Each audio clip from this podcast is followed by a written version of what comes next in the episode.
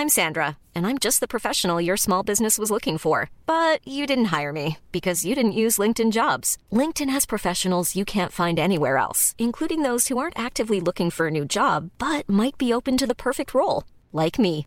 In a given month, over 70% of LinkedIn users don't visit other leading job sites. So if you're not looking on LinkedIn, you'll miss out on great candidates like Sandra. Start hiring professionals like a professional. Post your free job on linkedin.com/people today.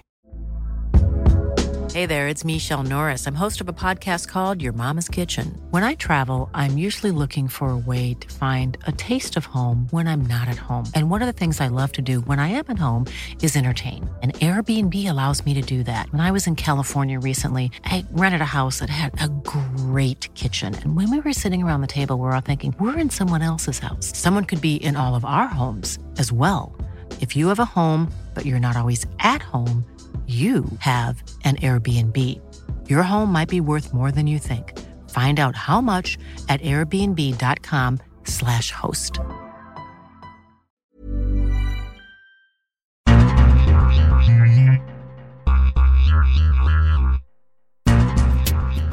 Hello and welcome to the Eurocopa podcast. I'm your host, Nipun Chopra. Thanks for joining us again. Tonight, we'll be updating you on the status of the now concluded group stages of Copa America Centenario, as well as discussing the first round of games of the European Championships. In order to discuss these topics, I am joined by co hosts and friends, Kartik Krishnaiyer and Gabe Smith. Thanks for joining me, gentlemen. Let's get into it, guys. Let's talk about Group A, uh, the group that we were we all have a vested interest in because the U.S. men's national team actually ended up winning this group with six points. Colombia also had six, and then Costa Rica with four, and Paraguay with this, the one point. So, guys, we have to talk about the U.S. men's national team. The last time the three of us were together recording a podcast, it was after the U.S. had just lost to Colombia, and we were all tearing Jurgen Klinsmann a new one. but now we're at the stage that he's the US has actually won the group.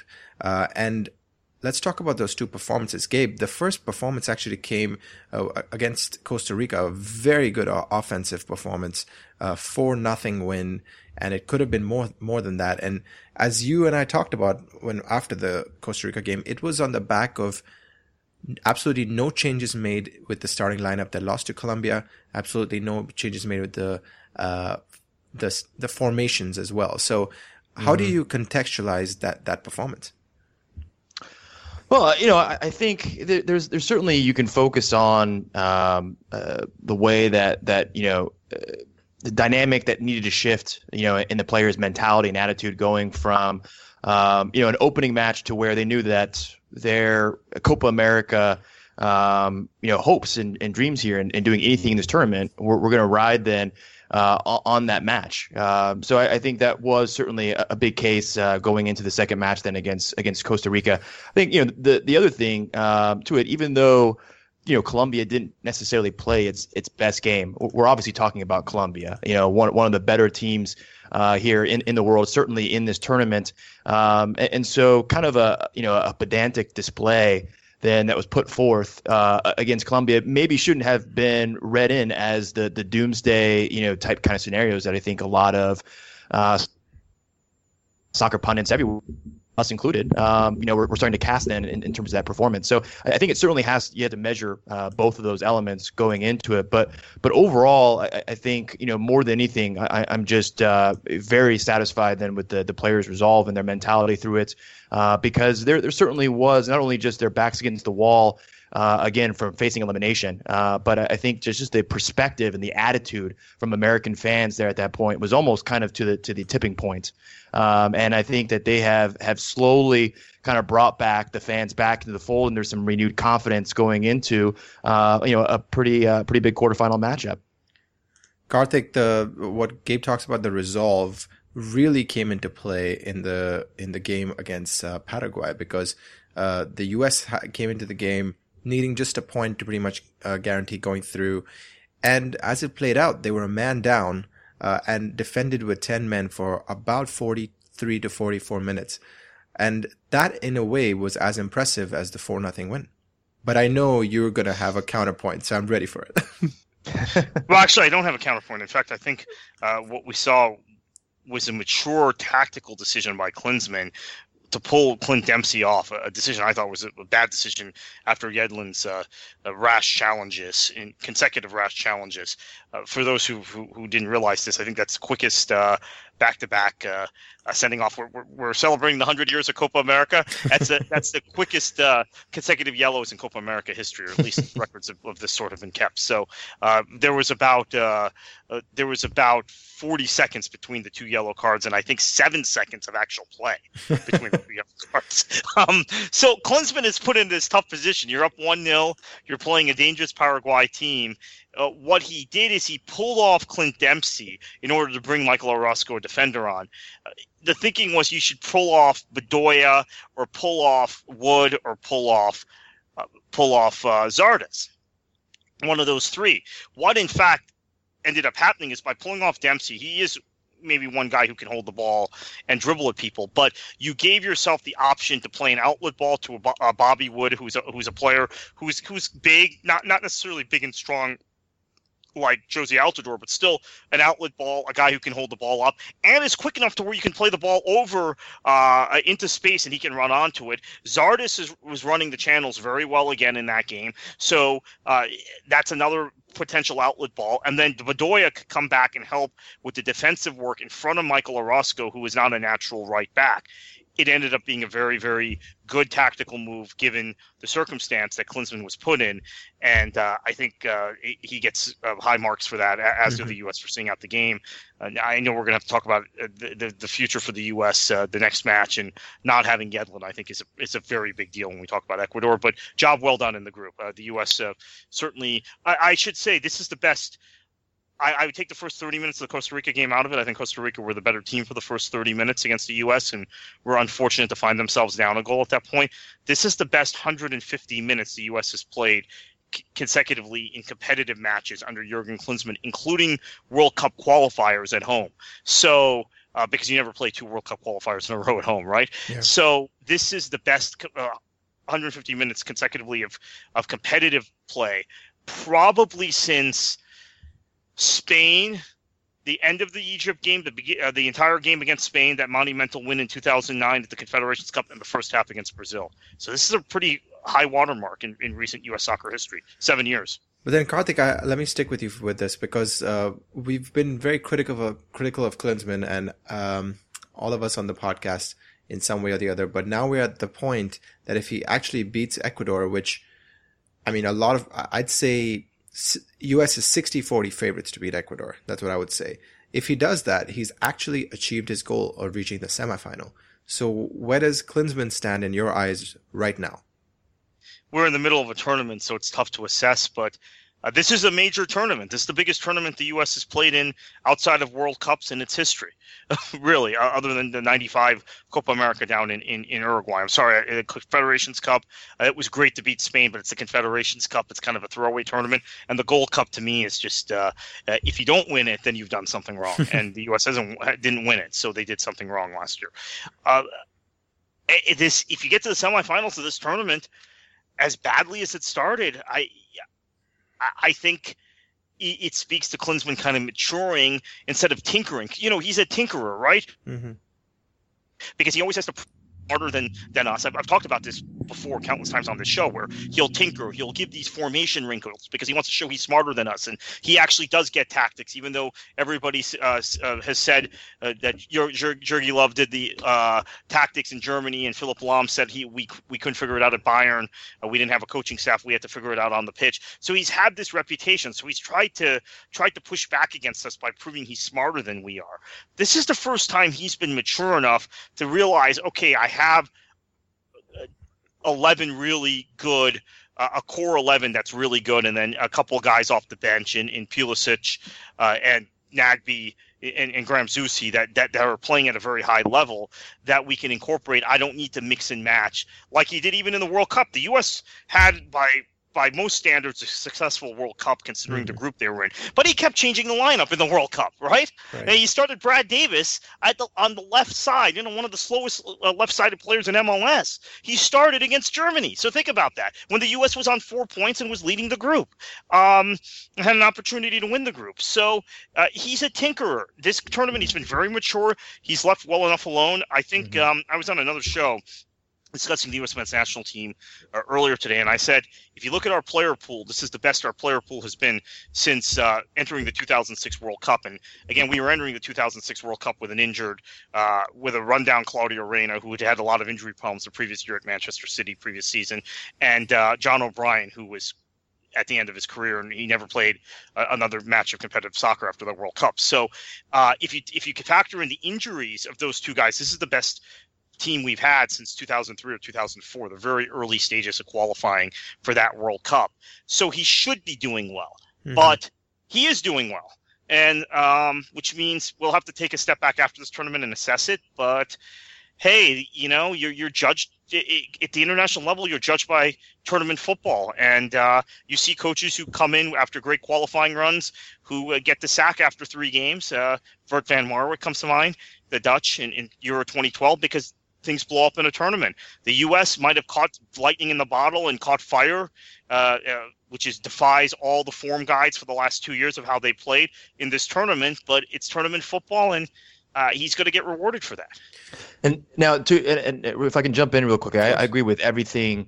Uh, that Kartik just said there. But that all said, I, I, do think though that this won't necessarily quell some of the biggest uh, anti-Klinsmann um, uh, you know, uh, that population that's out there because I, I can just see it already in terms of the, the, the narrative is still going to be, well, you know, looking at this, you know, Colombia more kind of lost its first place seeding rather than USA winning it. Uh, and, and, that, you know, you have then to where looking at at the, the actual matchups there in terms of the, the biggest team that USA has faced in, in this tournament being Colombia uh, lost 2-0 and that you know we'll see what happens here against Ecuador uh, but it's you know it may not be until then you know semifinal that you have then another big South American type opponent. You know we'll see how they fare with that. So I, I, I like I said I agree with with Kartik and I think that people need to reassess and, and take you know kind of a, a big picture look at that.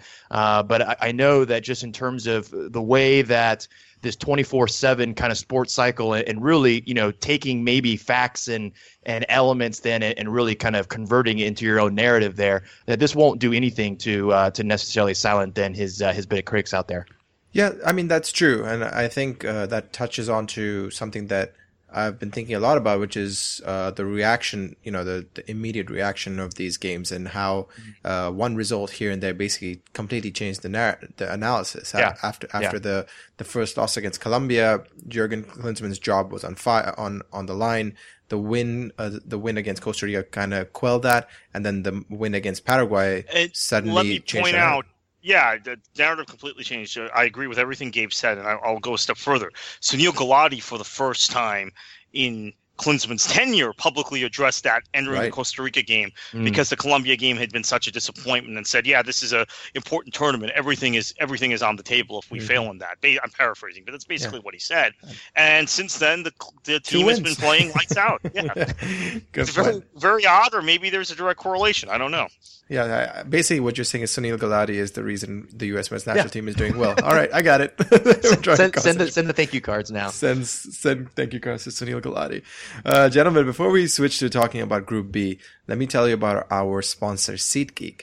So the big problem that I always have with these these uh, places we buy tickets from is that when I get, go to the checkout line, uh, sorry, the checkout page, there's always a huge fee added on, whether it's like ten dollar um, fee for picking your nose or $20 fee for waiting in line on the internet for 30 minutes, whatever it is, they randomly make up a fee and you have to pay that. So there's actually a big difference in the price you're quoted and the price that you actually end up paying. With SeatGeek, that's actually not the case. With SeatGeek, they, every time you actually buy the ticket, that's the, that's the price you'll end up paying. And they put all the tickets available on other sites into one place. So you save time and never miss a deal. And you can even set alerts for upcoming events such as, as we know, the Copa Centenario or the International Champions Cup, which I know Gabe is going to go watch some Liverpool action uh, in St. Louis. Was it St. Louis, Gabe? Yes, right. it is. So how can you get these tickets? That's the next question. So what you have to do is, in order to get your $20 rebate on tickets, you download the free SeatGeek app on your phone. You go to the settings tab and click add a promo code.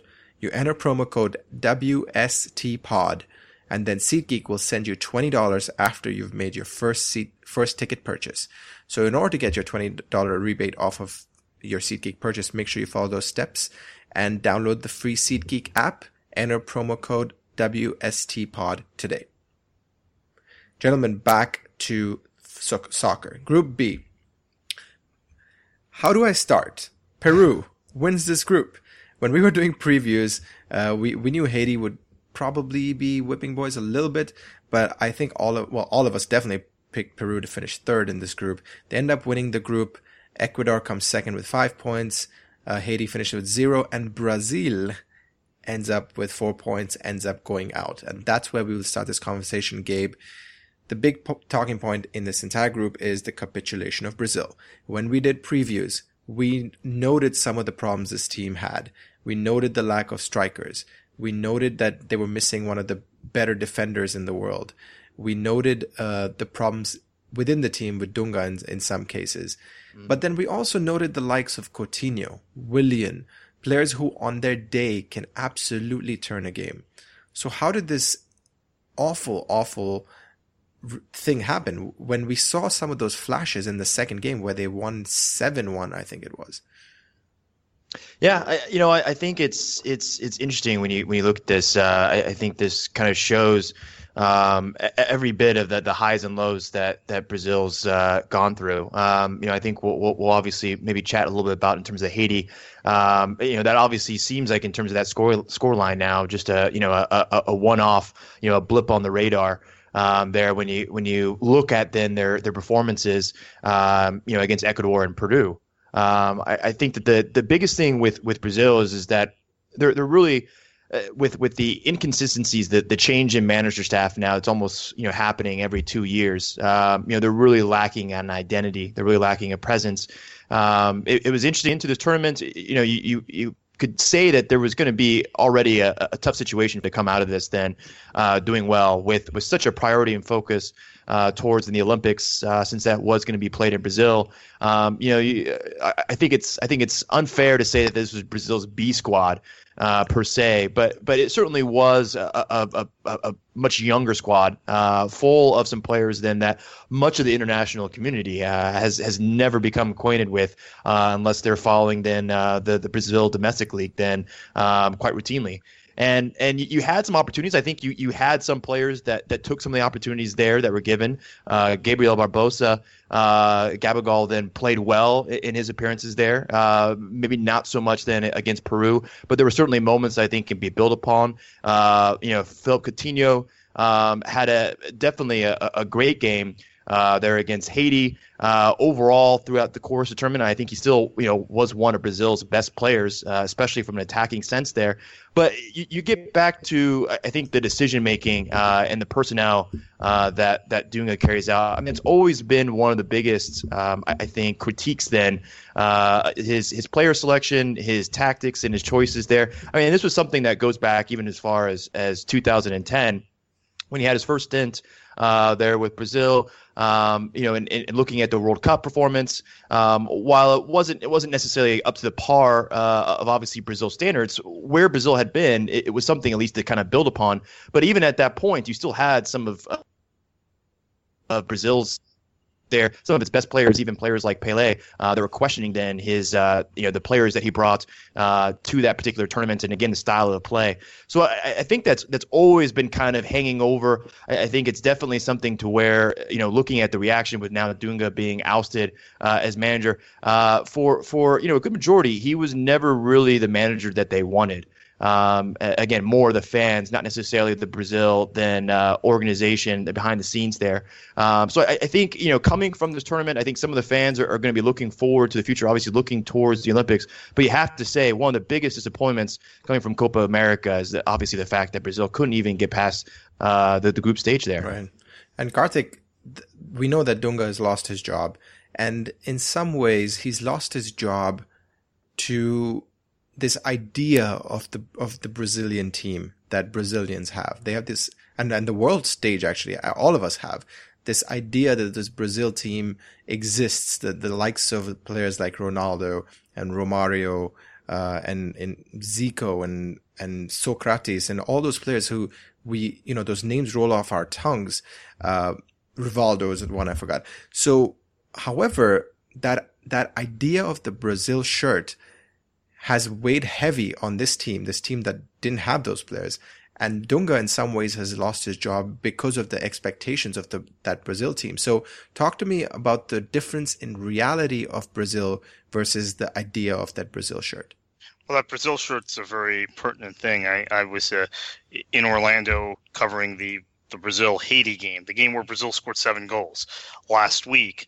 Uh, Philip Coutinho Philippe Coutinho had this brilliant game playing kind of in a deep lying playmaker position and, and running at guys. And Dunga had, had put him there purposely, giving to give him more space, more time on the ball, uh, more ability to be creative. And a lot of the Haitian supporters and Haitian uh, journalists were, were saying after the game, we're in awe of the shirt because uh, this is why we played so poorly. We, we, they, and, and I've known this for years about the Haitian relationship, the Haitian fan relationship with Brazil. That's Haiti hasn't qualified for a World Cup since 1974. That's they typically root for Brazil in international tournaments, mm-hmm. and uh, and Haiti doesn't always even qualify for Gold Cups, right? They qualify, they're hit or miss. They qualify for one Gold Cup, miss the next one. It, it kind of goes like that. So um, they there there's this all of the Brazil shirt in Haiti, but South American teams Ecuador, Peru, and, and the teams that Brazil's playing in qualifying right now, they're right outside uh, automatic qualification spot. They would they would end up in a in a playoff. Uh, are not in awe of the Brazil shirt anymore. Brazil's like any other South American country. The level of football and common the ball is so good. The level of tactical coaching from Argentine managers who have spread out across the continent, managing. Look, look at uh, just the impact of Argentine managers. Peru, Argentine manager. Paraguay, uh, he's just resigned, but Argentine manager. Chile, we've talked about the two Argentine managers, Sampaoli and uh, Bielsa, and what they've done. Uh, uh, Jose Pekerman, Colombia, Argentine manager, and they've all figured out how to play Brazil and beat Brazil every, every single one of them. Right. So uh, it's that that shirt doesn't awe anyone anymore. It still awes people in Brazil. They have that level of expectation, but it's like uh, the 1980s and early 1990s in in uh, baseball in the United States when the New York Yankees had fallen off. Uh, it, the pinstripes of the Yankees are similar to the yellow of Brazil. I think the level of expectation for Brazil is out of whack. They have one great player, right? We have maybe they have two great players. Uh, one uh, who is Neymar, who skipped this tournament. The other is Thiago Silva, who can't get along with Dunga and has been out of mm-hmm. the team now for about two years. You take those two guys out, you, you hear constantly, we're going to get to the Euros in a few minutes and talk about Portugal drawing Iceland. You hear, well, if you take Cristiano Ronaldo out of Portugal, they have some nice players at big clubs, but they're they're just like any other European side. You take Neymar and Thiago Silva out of Brazil, it's not like it was when those names that rolled off the tongue, uh, the, the Zicos and the Socrates and, and, and the Rivaldos played for Brazil you take uh, Neymar and, and uh, Thiago Silva out of the team, they're not only like any other South American team, they're arguably inferior to Chile and to Colombia and Ecuador and right. certainly to Argentina. So uh, I think the level of expectation is out of whack, and Brazil has to come to grips with the reality, which is that they are, and th- this is the case also as the three of us cover European club football, that Brazil. Uh, is even losing its aura uh, as a man, great manufacturer of players in South mm-hmm. America. I think yeah. most clubs in England would prefer to sign Argentine players. They think they're better professionals. They're probably more uh, uh, technical than Brazilian players. We've never been at a stage like we are right now with Brazil. Yeah, good point. And I would argue, just to add on top of that, before we move to Group C, is that when I think back to uh, to the 2002 World Cup winning side. There were excellent players in that team in the forward positions, uh, but they had a better goalkeeper and they had a better central midfield. I know Fernan, mm-hmm. uh, Fernan, Fernando, uh, Fernandinho has done somewhat of a good job, but honestly, I can't even think of uh, a player like Kleberson. So Kleberson is a player that three of us know from NASL, who, as Sir Alex put it, and a lot of people in Brazil put it, uh, Tim Vickery put it, basically catapulted them to the to the World Cup. And Chris Hennage always has this saying that I love that there are either too many uh, piano carriers or too many piano players. And I think Brazil is having the same problem Belgium is that there are too many piano players. was, and they I was going to ask if you were talking about Belgium or Brazil. yeah, both ahead. They both need a, a few piano carriers because those are the players that win you these championships, I think. All right, gentlemen, let's move ahead to Group C. Mexico wins this group. Uh, I think we all knew Mexico would qualify. I thought, I think all of us picked them to qualify uh, second. Venezuela comes second, both of them even on seven points. Uruguay out of the group, three points. Jamaica whipping boys in this group. So let's, uh, I'd like to start with Uruguay first. Gabe, uh, where do we start with this Uruguay team? So obviously your beloved Luis Suarez didn't play a minute uh, because of that hamstring injury he incurred um, before the tournament. But what disappointed me was outside of Godin, you can point your finger at multiple players in this team who did not live up to the expectation we had of them, whether that was in defensive positions, whether that was in central midfield with the likes of Arevalo Rios, or in the forward positions, which of course we are all thinking of Edinson Cavani. Yeah. Yeah, it it really was. I, I mean, I mean, you started off with with Godin. I, I mean, him and Gimenez. Uh, you know, I mean, talk about in terms of you, you have you have a a, a center back pairing, uh, playing for for club and country here. Um, that you know, in terms of really should be knowing exactly where each other need to be, positioning there. Um, uh, now, I, I, obviously in the in the grand scheme of things, uh, the defense wasn't necessarily uh, the the biggest issue um, there, but I was quite taken back by it. Did not seem like they were on the same page at times. Uh, I, I think overall, you know, Uruguay lost this in midfield. Uh, there just didn't seem to be, um, you know, enough presence there in midfield, enough stability. Uh, whether it was in terms of being able to to eliminate the counterattack um, then that they were facing at times, uh, especially against then Venezuela. Uh, if it wasn't then looking at in terms of being able to connect and and and be able to hold on the ball and, and be able to feed then Cavani uh, up top, and and of course then we look at at, at Edinson Cavani, uh, you know that that game then. Uh, against Venezuela was, was was shocking there towards towards the end, especially um, the, the missed chances um, that were there. I, I was completely blown away by. Um, I just did not see Cavani uh, missing some of those opportunities there towards the end, and and you really didn't have, I think, then that kind of player that was stepping through, someone then who was going to be able to take then uh, Suarez's absence. Uh, and and really make it an opportunity for them to to step up and and um, you know have have you know the opportunity for in the future um, you know inserting themselves and, and making it a tougher question than uh, for the manager. And, and I was kind of looking at maybe it might be either a, you know a, a Gaston Ramirez uh, or an, an Abel Hernandez. Uh, one of those two even though Hernandez got a goal there but a very inconsequential game there against Jamaica. Obviously as both teams were eliminated in that third leg uh, or that, I'm sorry that third match uh, I just didn't really see that at, at any point in time and and uh, you know you have to say that we were talking about in terms of of uh, Brazil, um, you know, and, and, being a big disappointment. Um, uh, you know, I, I, certainly put Uruguay uh, much higher. I mean, the expectations, mm. you know, historically overall, Brazil, you know, carries you know a bigger stick.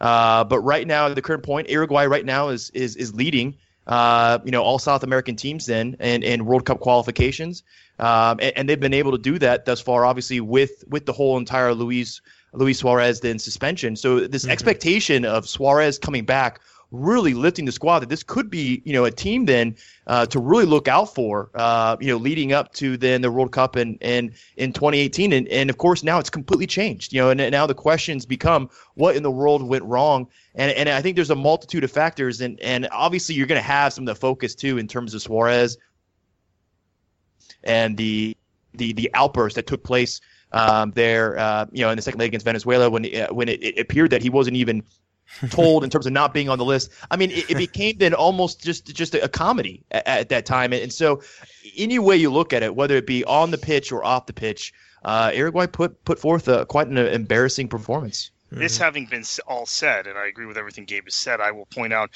because they're top of the South American qualifying, because they're Uruguay, and we know they didn't have Luis Suarez fit in this tournament, Tabarez is a legend. He's a great coach. There's no threat. It's only yeah. an issue if you're not doing well in qualifying. People asked about this awkward Copa year. How was it going to? How, how are South American countries going to going to going going to judge themselves? And and I I said prior to the tournament, well, if they're doing really well in World Cup qualifying, like Ecuador and Uruguay are, it may not matter that much to them. If they're Brazil or they're one of the countries at the bottom who are struggling, it, it could give them a boost. Well we saw how Brazil reacted. They're not doing well in qualifying, and so they felt like they needed to to at least contend to win this tournament. I mean, not get knocked out at the group stage, and Dunga lasted uh, about 24 hours after right. they were eliminated. So it was a big deal for them. For Uruguay, they want to win Copas. They've won more Copas, uh, South American Championship slash Copas than any other nation, but I don't think it's a huge deal, honestly, because yeah. I think they're they're they're fine, and they will have Luis Suarez back in qualifying, and he's one of the five best players on the planet, and they don't have uh, a reason for players to be checked out. I mean, Dunga, as I will say again, because he had alienated Thiago Silva, they were always at a disadvantage. Mm-hmm. They don't have that many great players, and so they're they're they've been playing with a hand behind their back basically for two two years now. Kartik, uh, I want to talk to you about Mexico, but I really quickly want to say something about Venezuela because one of the most common pieces of feedback we got about the um, when we were doing the dailies was uh, our well, you, mostly your ability uh, to place teams in a socio-political context and how much people enjoyed learning about that. So, I, one of the teams we didn't really talk about in the background was Venezuela, and uh, the reason I bring this up is just today I was listening to an, an NPR uh, podcast uh, with Fresh Fresh Air with Terry Gross, and she interviewed this gentleman who lived in Venezuela, and he was talking about uh, how much poverty there is now, and how many uh, how many uh, financial problems Venezuela is having, in the sense that a lot of the country is having to ration its electricity. So I was thinking about this because there are these people who who probably missed some of this game of some of these games, but Venezuela has done so well in this group, and it, it will lift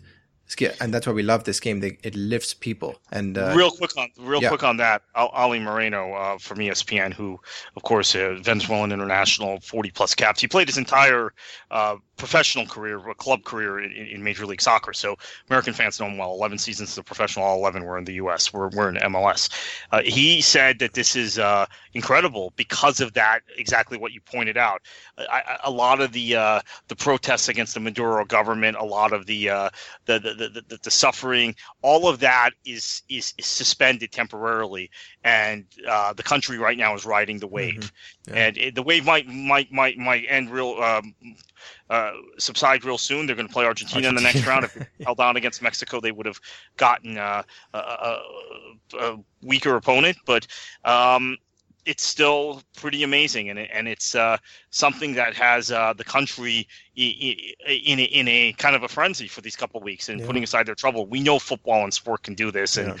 all too often we're going to talk about the problems with the Euros in a little bit. It does the opposite, uh, but this is really a feel good thing, yeah. kind of the opposite of what we've seen at the Euros, as I said. Kartik, a country that will be buzzing is Mexico right now. They have right. they have had three very good games uh, and are credit to themselves with their not only their style of football but the structure they have created in that team. And a lot of the reservations you and I had, uh, especially in terms of Marquez's role in that team, uh, beyond his leadership, his, his, positional role, have been answered at least in these three games. So, what did you three? What did you see through of this Mexico team that uh, has allowed them to win what was a very difficult group? They're tight at the back, and Osorio's team. So I covered MLS more closely than I do now. Actually, when Osorio was managing in MLS, uh, I, I, think actually those days I was exclusively covering MLS, not, nothing else. And uh, Osorio is very organized. His teams are very tactically sound at the back, uh, which is why I wondered about the what are they going to do. Torrado is no longer in the team. Congratulations, guys! Uh, Torrado is now a member yep. of the 11 in NASL. Mm-hmm. Uh, com- uh, Torrado was a theme of our preview pod, so right. I'm excited to see him in NASL. But he has slid Rafa Marquez into that Torrado role, and it's worked. And that's the kind of the linchpin because if you look at even the teams he's managed at the club level, Osorio's got this incredible background. Uh, he he began as an assistant here in Major League Soccer, went to Manchester City under Kevin Keegan, was an assistant on Keegan's staff for three and a half seasons before returning to Colombia when Keegan stepped down and Stuart Pearce took over. Returning to Colombia, managing Millonarios, then coming back to the United States, managing here uh, for two MLS teams, then going to Mexico and managing, then going to Sao Paulo and managing. He's been able to take all that knowledge from managing uh, both in England with Manchester City and then all these teams in the Americas, put it together and create a system that is tight and efficient, but also has some flair in it. And you see all these different influences on him. And I should point out he's Colombian, um, not Mexican. So it's uh, Colombian with a lot of American in him because he spent a lot of time in the U.S.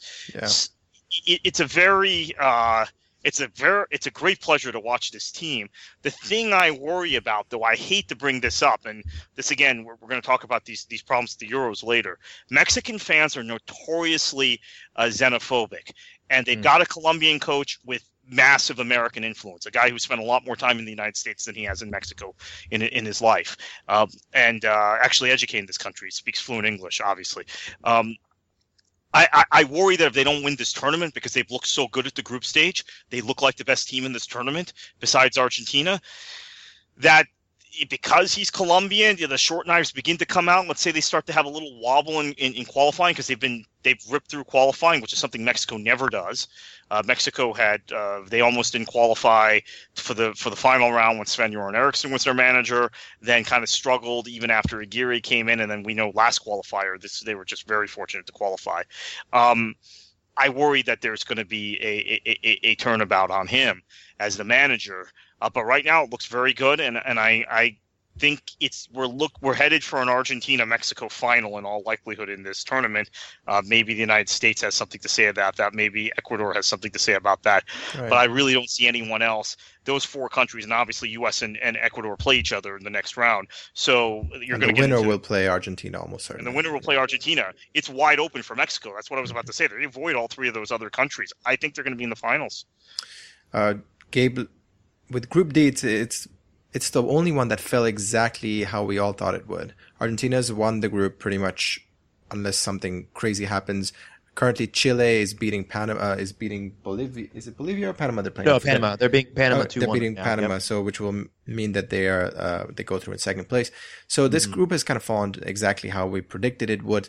Uh, so instead of going on about how good Argentina is, we'll save that for when we talk about when we review in the uh, review them in the quarterfinals. Let's talk really about quickly about Chile and then move on to uh, talking about the Euros. So, Gabe, Chile.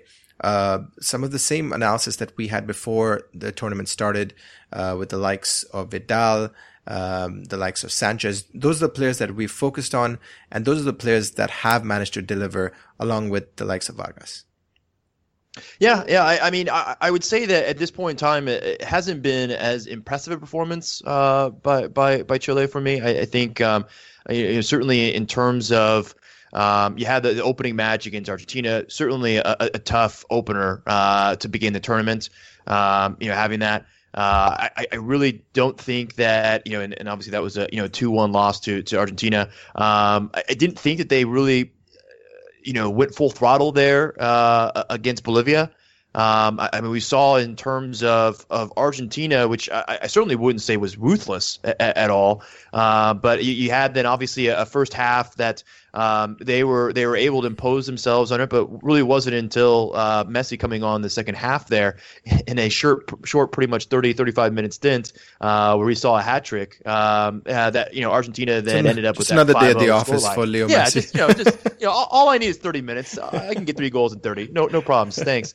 Uh, you know, I, I just didn't really see that, you know, in that same kind of presence. And uh, obviously when, when Chile played played Bolivia as well. So I, I like I said, I, I, haven't haven't been too impressed. I, I do think that in terms of um, you know going going into the to the next round, then uh, going against Mexico most likely again, if, if we are seeing then Chile as being the, the second seed in there, yeah. uh, I, I, do see Mexico getting past that. Uh, could make for at least an, an, an interesting then uh, semifinal matchup between uh, then Colombia so, but but overall, Chile, in terms of it, like I said, just just hasn't hasn't really impressed me as much as as um, as I thought they would. Uh, although I will say that um, that based on the performances thus far, Um, I, I, think that you know you really have to to look at the the squad there. It just didn't really see enough people kind of step up. Uh, I thought Vidal was was great through this tournament.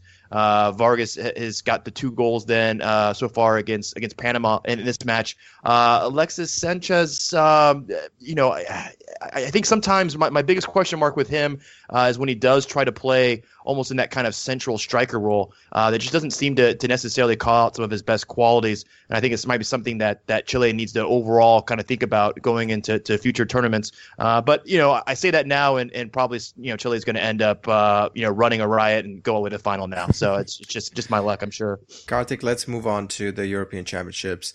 Uh, we have to start with the ugly part of all of this, and that's the fan violence. Um, we know there were a huge uh, there was a huge issue during the England Russia game, uh, and as uh, recently as this afternoon, there was a there was an ugly incident at a at a bar, or it was either a bar or a restaurant. Uh, I saw the video of Russian fans throwing chairs at English and Welsh fans, and English and Welsh fans uh, yelling back at them, singing in unison, and police having to break everything up. So talk to me about this Kartik. I, am this is the this is the ugly part of soccer. This is the part of soccer that we don't want to see, and a lot of us like to pretend, myself included, that we're kind of past this Green Street hooligans type mm. of uh, experience in the in the soccer community. So why is this happening right now? Well, I I think we all thought we were past it. This is the 1980s again.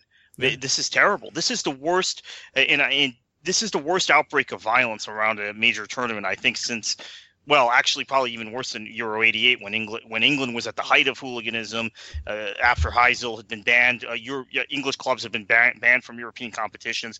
England itself had not been banned, so England fans uh, Euro '88 were smashing things in, in Germany, and then uh, it didn't help that uh, uh, they drew the Republic of Ireland in the first game and, and got beat right at the group stage, mm-hmm. and that just furthered it. And it, they, this is um, this is horrible. And and people are in denial about what's going on. We can't be in denial. This is terrible. It is right now more important than the tournament and the football itself unfortunately. It is it is they are not isolated incidents. It has gone on for four or five days now. Mm-hmm. it, it, it, it people are now looking at the focal point of what happened in the stadium in Marseille, and then what happened immediately after with Steve Bower, uh, who uh, is working for ESPN during this tournament. Obviously, we're used to him working for NBC doing the Premier League. He, he's uh, with ESPN during the tournament. Was in Marseille that night and talked about how scary it was for, even for him as so, as a veteran English journalist who had covered uh, some of these outbreaks of hooliganism before, which involved England fans. And in Euro 2000 and in World Cup 98 in the same city in Marseille when uh, England played Tunisia that this was much, much worse and mm-hmm. much more serious and much scarier. This had actually kicked off three days earlier. And there are a couple factors here. Uh, the Russians, f- first of all, uh, I can't remember if it was on our show or if it was on uh, a Daniel Feuerstein's show, but I do remember when the draw was made in December, being concerned about England and Russia being in the same group because there's uh, there there are rampant political implications. And uh, Putin, as uh, the leader of Russia, likes to uh, point at the at the Americans and the British as the cause of all his problems, and has large uh, segment of the Russian population who, who agree with that. And and so playing against England is not like playing against France or Germany for them, or mm-hmm. Romania or Slovakia or whoever else. It, it's it's a big deal. So that gave the Russians an opportunity to politicize the event, which they clearly did. We have right wing political leaders who have traveled to France. We have um, uh, thugs that are. Uh, according to one or two of my sources, not even really speaking in Russian. These are the same people that were sent into Crimea, or the same types of people that were sent into Crimea to cause trouble, cause disorder in Ukrainian cities before the Russians, uh, and in Georgian cities before the Russians uh, uh, sent the tanks in or were Russian backed paramilitary went in. Uh, so the same sort of troublemakers. They're not football fans, but they've been sent to Marseille. On the other end, you've got uh, kind of a volatile situation in, in, in England. The Brexit vote uh, for Britain to leave the EU mm-hmm. is in a is in a few weeks. I think there is a majority of support within England to leave the EU. Now, of course, Scotland, Wales, and Northern Ireland are part of this vote. Scotland, there's pretty there's strong opposition to leaving the European Union could trigger another independence referendum for Scotland. We don't need to get into that now. If the UK as a whole uh, votes to leave, uh, there are some right wing political elements and some anti, you know, kind of Euroscepticism, anti Europeanism that's that's growing in the ranks. And I know a lot of England national team supporters are in that kind of mold, and they don't support clubs. They're not um, going to. Um, they're not going to Manchester United or Liverpool games. In fact, the fan base of of of, of Liverpool in particular uh, a lot of them don't root for England, right? They, mm. they, they, root for the Republic of Ireland or just watch international tournaments and, and root for their players. They're rooting for Coutinho, in Brazil and rooting for uh, whoever else, you know. Adam or, Bogdan, yeah, yeah, well, yeah, yeah root. well, rooting for Origi and and uh, and and their Belgian players, uh, you know, that that that sort of thing. So there is a different element of person who supports the England national team than the, the club teams. You, uh, a lot of Americans that are listening to the show uh, think about in the Premier League. Don't don't automatically take it like the U.S. where everybody gets behind the national team and there's uh you know we all come together, all MLS and NASL clubs clubs and, and USL clubs were all US men's national team fans. It's not like that there. There are a lot there's an element of fans who don't root for clubs or root for non-league clubs uh, or, or League One, League Two clubs that are England fans. And then there are a lot of fans who are in England who um, who support bigger clubs or actually think back to the 1980s and say i don't want to support england england is, is there's a hooligan element so you have these two things put in a mixer uh, there I, am very sympathetic with with England's pleas and and the fact that it seems like the European press and UEFA and people in Europe like to consistently blame the English for these problems unfairly. That having been said, there are a lot of things that the English supporters brought on themselves. Uh, the segment of English supporters that were fighting, the segment that don't have tickets and showed up in Marseille, uh, the the the segment that were uh, singing anti-IRA songs outside of Irish pubs looking for fights. Mm. It, they're not blameless in all of this. What happened in the stadium? Obviously, the Russian supporters attacked them with apparently the uh, encouragement of the Russian FA and potentially the sports minister in Putin's government. Um, long story short, this is a bad scene. Uh, Russia, I think, should have been tossed out of this tournament. They weren't. I think England should be on a zero tolerance policy. And if there are any problems, they should be taught any more problems. They should be tossed out. Uh, I do give Greg Dyke credit for having Roy Hodgson and Wayne Rooney cut a video basically saying if you're ticketless, don't go. If you don't have tickets, don't come to Lille. And if you do have tickets, behave yourself. Yeah. Uh, that was uh, a courageous move, but I think England is uh, is under the caution, could get thrown out of this tournament. And if they get thrown out of it, they did it to themselves, and it's tough for the players. Uh, but this is something that we cannot have in football. In this day, it, football was not a global phenomenon like this in uh, the 1980s when we had all of these hooligan problems. And right. this if, is a threat to the sport continuing its march to where it unites people around the world. It, it now it, it will become once again tribal, divide people, and turn people off. And uh, I, I I'll just finish on this. In the 1980s, snooker was more popular on on British television than football believe hmm. it or not, because mm. the hooligan element in in the in in England and in Wales and Cardiff, uh, Cardiff City hooligans, but you know, some, the between England and Wales had turned off so many fans of, uh, so many people to be part of the sport. The comeback came. Uh, after football united, the Hillsborough tragedy, which had nothing to do with hooliganism, and I'm glad the court has finally confirmed that. Um, the the world of football came back together and English football is now this beautiful lovely thing that the world loves. It's the world's game. It's played in England and Wales, but it's the world's game. This is a threat to it. So it needs to be stamped out. Yeah. Ronnie O'Sullivan yeah. who's a, who's a big time fan of the Eurocopa podcast will be listening and will be happy to hear that you name dropped snooker, which is a first for the Eurocopa podcast. Gabe, uh, the thing I want to ask you is really quickly because we got to move on. Yeah, sure. Um, th- there's another facet to this that in Kartik's elegant response he might not have touched on, and that's the fact that with the way things are in Europe, with the terrorist yes. attacks and things like yep. that, there's a hyper vigilance within the uh, governing bodies and the police as well. So I think for no, I would, I'm not blaming the police, but th- that is another thing that contributed, I think, to some of this fan fan violence is uh, probably the um, or maybe exacerbated the problem, I guess is a better way to put it, uh, was the egregious use of tear gas and and uh, somewhat a little bit of police brutality even. Yeah, I, I, mean, you know, we can. I mean, I'm glad you brought it up. I, I, think it's, you know, it's it's interesting, you know, kind of perspective to, to come from. I mean, obviously, you you kind of see now uh, almost the, the, the militarization of police forces, of city police forces, um, you know, as prepare for circumstances that you only think that military um, would, would have to deal with, and and so that's that's not something that's unique then to to France or United States. It, it's you know it's happening all over the world. Um, getting in beyond that, I, I do think that you, you certainly look at to where there's been um, you know, this this element of, of, kind of you know fanning the flames at, at, times. But I also you know take a step back and look at it in terms of the way you were kind of characterizing that question to Kartik, the way he was answering and addressing is kind of how how can some of these things come about. I think even even in, in, some element you have to look at too, just where the focus was. Right, going mm-hmm. into this mm-hmm. tournament, the biggest concern was of an international, you know, right. of, a terrorist Islamic terrorism that that was that was going to take place, and and so you have you have to think that the, at the foremost uh, at the forefront of every then French officials' mindset uh, going in preparations and security uh, protocols for this tournament was was thinking about that. Um, and and so you have then this focus then uh, completely into then you know how how you're patting down you know how, how what what kind of uh, items are being let in.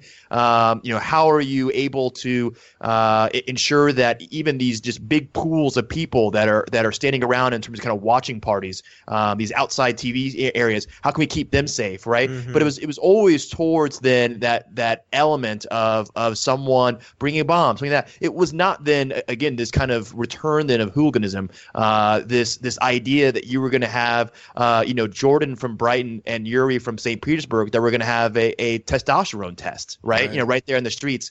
And, and so I, I, certainly have quite a bit of of um, sympathy for uh, the, the, type of, of situations right now the French police and, and other officials have been put in uh, through there. But, you know, we can certainly say that there could be things that could have been handled better. Um, we're obviously seeing now uh, some reactions towards what's taking place. I think that they've done a good job of trying to stamp this out. The the, the kind of threats that have been placed uh, towards then, you know, Russia and and England. Uh, we've already heard then again in terms of uh, alcohol bans taking place. So they're certain they're certainly not taking this lightly, and, and I appreciate doing so. But it is, I, I got to say, it's got to be you know quite the difficult task right now, uh, trying to to quell this kind of of uh, fan violence. And, and I shouldn't even use the word fan because they're right. Uh, Kartik's right. They're not fans. They're not really supporters of these teams. Uh, when you have then such a security concern leading into the tournament, uh, obviously then with uh, some of the terrorist incidents that have taken place in Europe. Yeah. Kartik, let's move ahead to actually talking about some football now. Um, some few talking points. We're not going to go through the groups per se, but teams that we tend to focus on. Uh, England, the only game we watched was the England Russia game. Beyond the fan madness, uh, we saw some of the some some good things on the pitch from England, and then some of the old school England uh, letting go of leads and, and capitulating. So, uh, so is this England team of Var? By the way, let me add a Vardy less England team. Vardy was not played in this game. Uh, is this team in the in the uh, danger of falling into the the same way as the last I don't know twenty years of English teams? Well, they're not going to be as bad as the team in the last World Cup, so that's the first thing. Uh, they'll be better than that. Not that that's saying much. England was one of the worst teams in the yeah. in the tournament. I, I know uh, our colleague uh, Christopher Harris, the Gaffer, thinks England was the single worst team in the uh, in the 2014 World Cup. I'd say they were the second worst. Honduras well, Spain, was Spain was uh, okay too. Spain, yeah, right. Uh, but of course, you could point to moments as we have with Spain, the the Holland game where it went went yeah. bad for them. But sure, sure. Um, this game, I felt like uh, I saw what Hodgson was trying. I just don't think the execution from Lallana and from uh, Sterling were good enough. Uh, there and, and I, I, think the other issue with playing Sterling and Lallana is you weren't getting because of the way they play. You weren't getting the kind of overlapping runs from Danny Rose and from uh, Kyle Walker that you need to really create dangerous chances in the area. Yes, England had a lot of possession. They had a lot of half chances. They were clearly the better side in this game, but they didn't create enough chances, and ultimately they they scored on a free kick, uh, create create enough good chances, I should say. Mm. Uh, I really want to see uh, Daniel Sturridge play on uh, against Wales uh, from an England perspective. We'll talk about Wales in a couple minutes. I want to see Sturridge in that game. I don't know that Vardy is the answer. I think Sturridge is probably that guy, that X factor. If you put Sturridge in a mixture with Rooney, uh, I, I think some wonderful things will happen. And I and I have to say this because there's so much criticism, unfounded criticism of Wayne Rooney. He's the last holdover from this uh, these England fans, and I once again talk about a lot of the England fans not being club fans, not being fans of, of big clubs, not watching the Premier League week in and week out. We talked about that with the hooliganism. They have chosen certain individuals, uh, Frank Lampard, Steven Gerrard, and Wayne Rooney to pick on and to take out all their frustrations on and to say, well, this is why England has failed. Wayne Rooney showed on Saturday that he's still a world class player, that you can put him anywhere on the pitch and he will be the single best player on that pitch. You can play him deep as a deep lying midfielder and he will pick out a pass. He will control the tempo of a game. England fans that then complain about Rooney, which they continued to do after this game, to me, don't understand the game. And I'm very happy for Wayne Rooney uh, that uh, there are some people who now see his value and realize why Roy Hodgson has has kept him in the squad. You keep reading this stuff all well, Rooney's been terrible for Manchester United. You have to take you have to play Vardy, you have to play this one who had a good season, that one had a good season. Wayne Rooney is still a cut above uh, every English player. I think uh, there was a big mistake not taking Michael Carrick to this tournament, but you got to drop Rooney into that role then to kind of dictate the tempo and keep the ball moving the way Carrick would. And uh, obviously, I think it's a mistake not to take Drinkwater. Uh, that's a whole nother issue. But I'm very happy for Wayne Rooney, and I think he, this could be his tournament. He could define his legacy. England's not going to win this tournament, but the way he played against Russia, he's going to continue to play at that level. And there's no goal scoring pressure on him like there's been in previous international tournaments, and he's fit. I think this could be a defining moment. We'll think about. Remember that last big international tournament for Rooney, the Euro 2016, when England got to let's say the quarterfinals, but he really was one of the best players in the tournament. Mm. I, am hoping we have that conversation. So now. I have to say that since we're short on time, I won't elaborate on this too much, but I actually disagree with Kartik, and I'm more in the in the line uh, in line with the people who are critical of Wayne Rooney. Uh, maybe it's because I'm I'm a self-hating Man United supporter, but I see a lot of merit in what the argument has been made because when I see Wayne Rooney play, I think he catches the eye as a central midfielder when he plays a 50-yard pass, which to be honest, he's as good as the best out there when it comes to long range passing. But what he's not doing well for me is the simpler stuff in central midfield. It's the simpler pass. It's a short pass to the wing. It's a short pass to the forward, trying to link up the play. And those are the things that are very important as a holding midfielder. So to mm-hmm. me, I don't think. Exactly. I completely agree with you that there's no disagreement. I think that was a huge mistake to not bring Drinkwater and Carrick. But I think given the personnel they have right now, uh, I have, I still think Wayne Rooney is a terrific player. I st- just think if England are to be taken seriously, they cannot expect a player to turn into a central mid- midfielder overnight, uh, the way Louis Van Gaal did, because you can't one day decide that he's a number nine, and then two weeks later, because you have another number nine in Martial and Rashford, decide, oh, big deal, Wayne Rooney will play central midfield football is more complicated than that. And I don't think a player of even Wayne Rooney's ability, arguably the best English player since Gascoigne or maybe Bobby Charlton, uh, is able to make that switch that quickly at the world stage. Okay. Moving away from England, Gabe, Spain. Uh, mm-hmm. Problem with Spain, we talked about in the previews, no Diego Costa, goal scoring yeah. is a problem. Uh, but then when you have Andres Iniesta, and then uh, basically you have Andres, likes of Andres and Iniesta and all those brilliant midfielders. You essentially end up getting a goal from Gerard Piqué. So, uh, I mean, we, we, we're not still sold on Spain. Some of those issues are yeah. still there, but a heartening win for, uh, what has been a very informed Spanish team.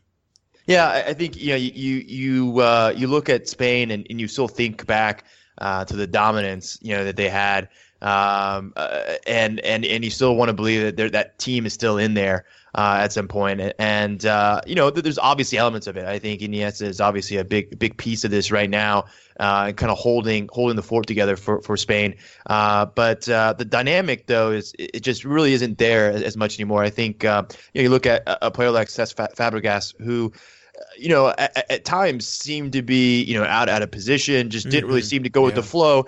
All that said, th- then he, you know, makes then a, you know, a saving clearance there uh, that, that obviously then, you know, keeps Spain three points.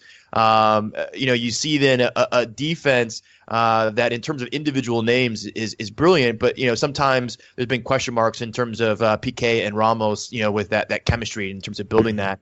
Um, but I, I think that the, the, the elephant in the room is, is certainly then their number nine position.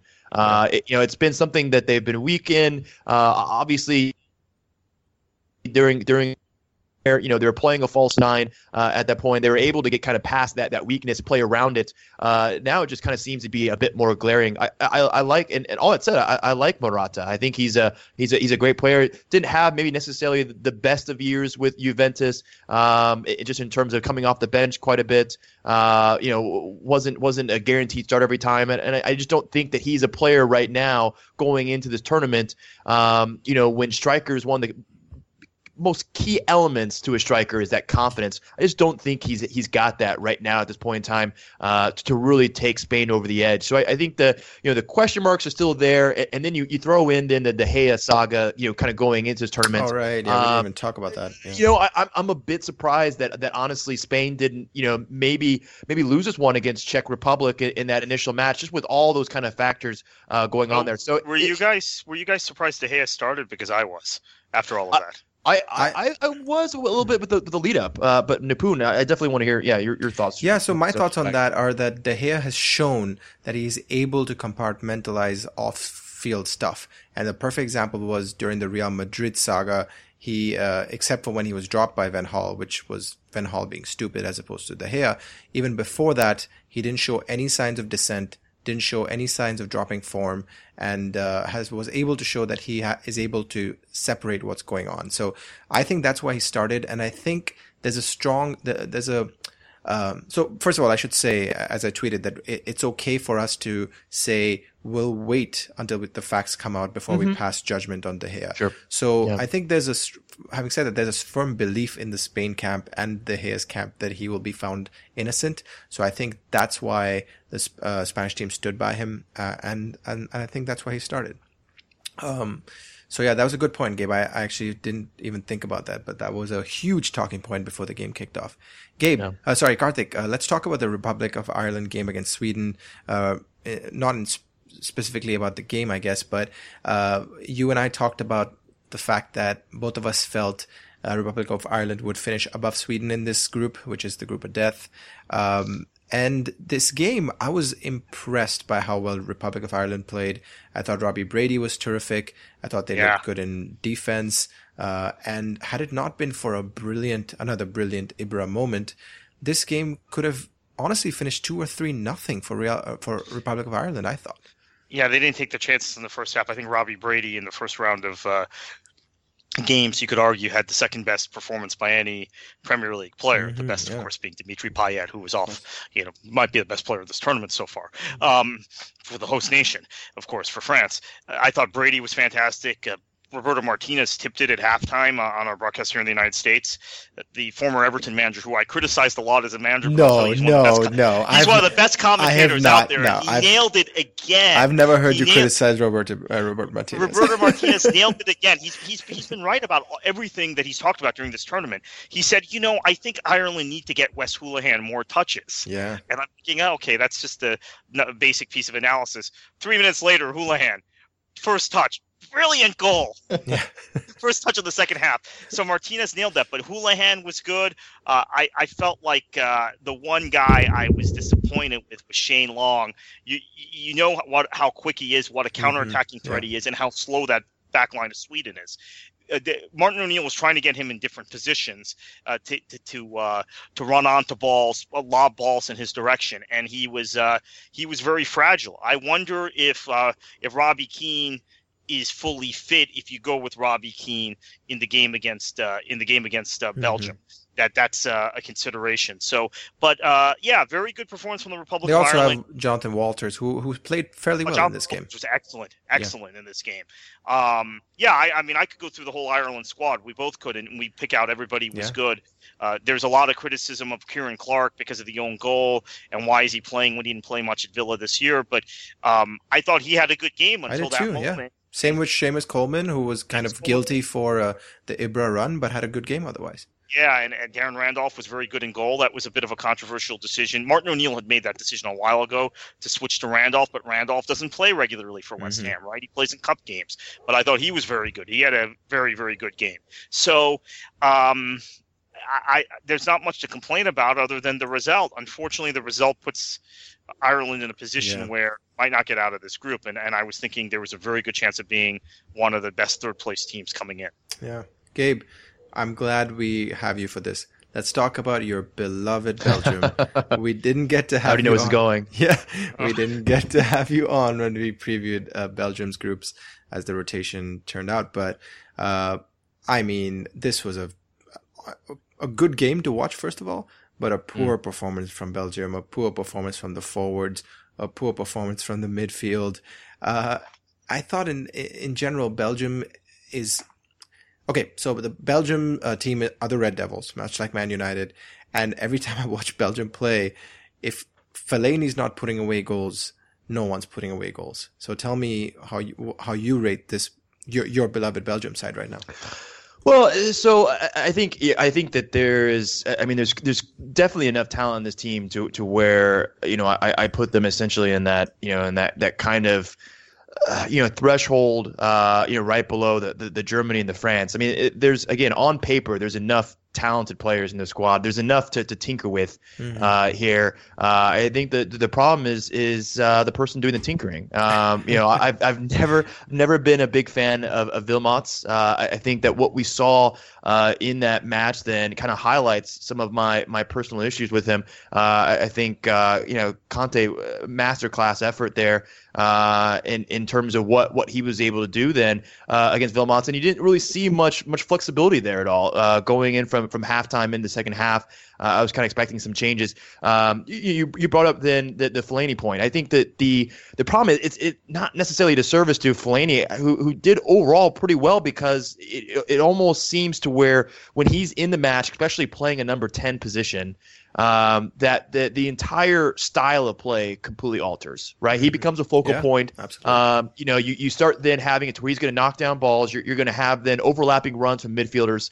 Uh, not necessarily though the best tactic when Italy uh, is congesting the entire center of the pitch. Mm-hmm. Uh, I, I, mean, uh, like I said, masterclass effort there. Uh, you saw to where Belgium routinely was either having to completely backtrack, uh, pass it backwards, reset, or moving it around from side to side there, uh, trying to find some kind of inlet in the middle. Uh, and the entire midfield there was was completely congested uh, by by Italian players. Uh, it, it, was, uh, it, like I said, it was, it was a great effort there. I, I think that overall, when you look at it, uh, Belgium in, in, terms of it, um, again, that that dynamic that they had there was wrong.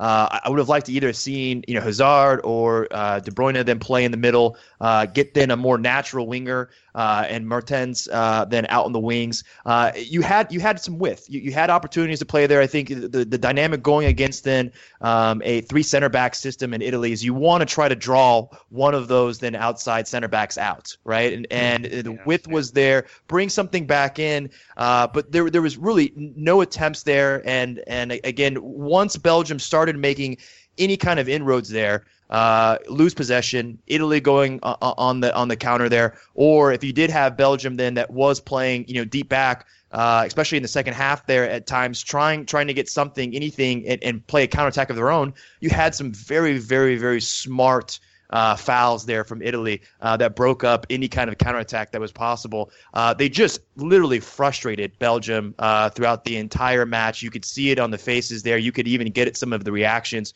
Courtois was one that kind of seemed like it was. We weren't sure if he was taking a shot at Wilmots or if he was congratulating his soon-to-be manager there in, in Conte. But mm-hmm. but you could you could tell the frustration. I even saw some Vincent Kompany quotes. Um, you know, this is this is a Belgian team that you know they're not used to having such high expectations going into a tournament. Uh, and, and, so this was really kind of the first opportunity to see how they were going to be able to, to handle those expectations. And and thus far, we, have gotten certainly a, a pretty good indication that they have uh, a lot to improve on. Yeah. Just a couple real quick points on this. I, mm-hmm. I, think one, even though he didn't play much for Spurs towards the end of the season, Nacer Chadli, big miss. It's a guy that you could have brought in in this game, along with Dries Mertens, who, I, of course, I said in our preview pod I thought would be a key player for Belgium, and I was stunned when he didn't start. Um, and you saw the impact he made when he came off the bench. So I think I would have brought Chadli. I also think uh, you're going to have to get uh, some sort of uh, uh, some sort of solution to the Hazard uh, trying to take on five guys and pinching inside, right. and De Bruyne pinching inside because you've got no width. You're just playing nope. into into the middle, and it's going to be very easily. Uh, look, uh, Martin O'Neill, we've watched him for years in the Premier League at Leicester and Aston Villa. The way he sets up his teams, which is to which is to defend uh, well, and with Shane Long as your as your counterattacking threat, right? Uh, he, he now has it the Republic of Ireland. Belgium could be walking into the same sort of uh, uh, coal mine, uh, so to speak, you know, uh, same, same sort of uh, trap in in in, in this game if they don't figure out they don't get some width. Uh, not being on the team hurts. I also think that maybe uh, you want to find a role for Mousa Dembele in this match. Uh, all the width in this game were coming from Ciman, uh, who of course plays in Major League Soccer at right back, and then uh, uh, Vertonghen uh, playing left back in a position he was not comfortable with, and he's another player that showed a lot of frustration toward the end of that match with his teammates. So uh, mm-hmm. I'm hoping it just doesn't blow up because a lot of us want to see Belgium potentially win this tournament, an outsider country win it, but uh, early returns are not good.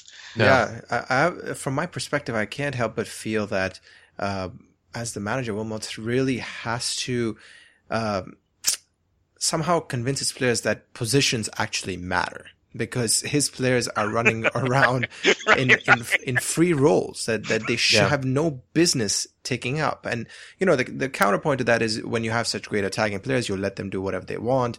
But that's just not the case, especially at an international tournament. You look at Argentina.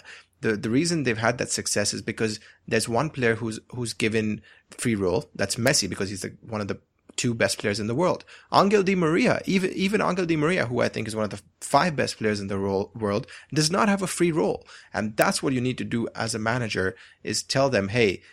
It's okay if one of you has a free role, say Eden Hazard does, but De Bruyne, yeah. you can't go whatever the hell you want either. Lukaku, you can't go to the left side when I want you to play centrally. Fellaini, you can't be in central midfield when I want you just behind the striker. So there has to be some reining in of that team, and there is none right now. Gentlemen, last thing we'll talk about is, oh, by the way, we'll skip Italy because I think Gabe said what we needed to, which is that Conte essentially destroyed Belgium one, by himself. One really just ironic yeah. point about Italy. Uh, Giaccherini is a Sunderland castoff. He's on loan, right? He was loaned mm-hmm. to Bologna this year.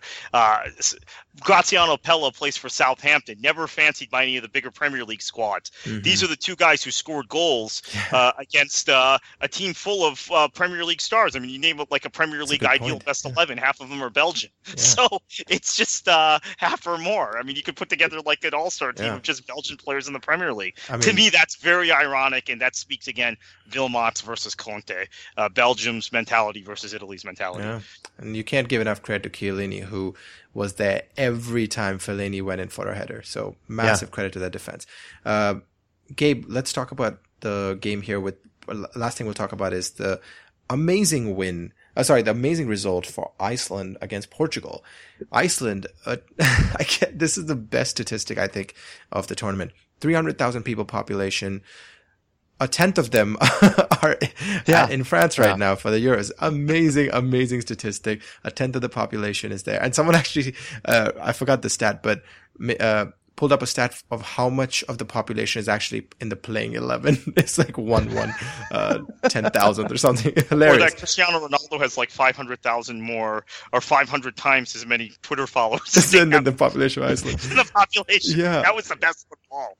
What I want to say, uh, everyone, including Cristiano, is talking about the failings of Portugal, but we need to give some credit to this Iceland team, a team that uh, comprises mostly of players who are playing in, in, uh, And Norway, uh, and of, of, course some players that we know in the Premier League like Sigurdsson and someone like um, uh, of that ilk. So, but in general, talk to me about this Iceland team. I can't say enough about what an amazing result this one-one draw is.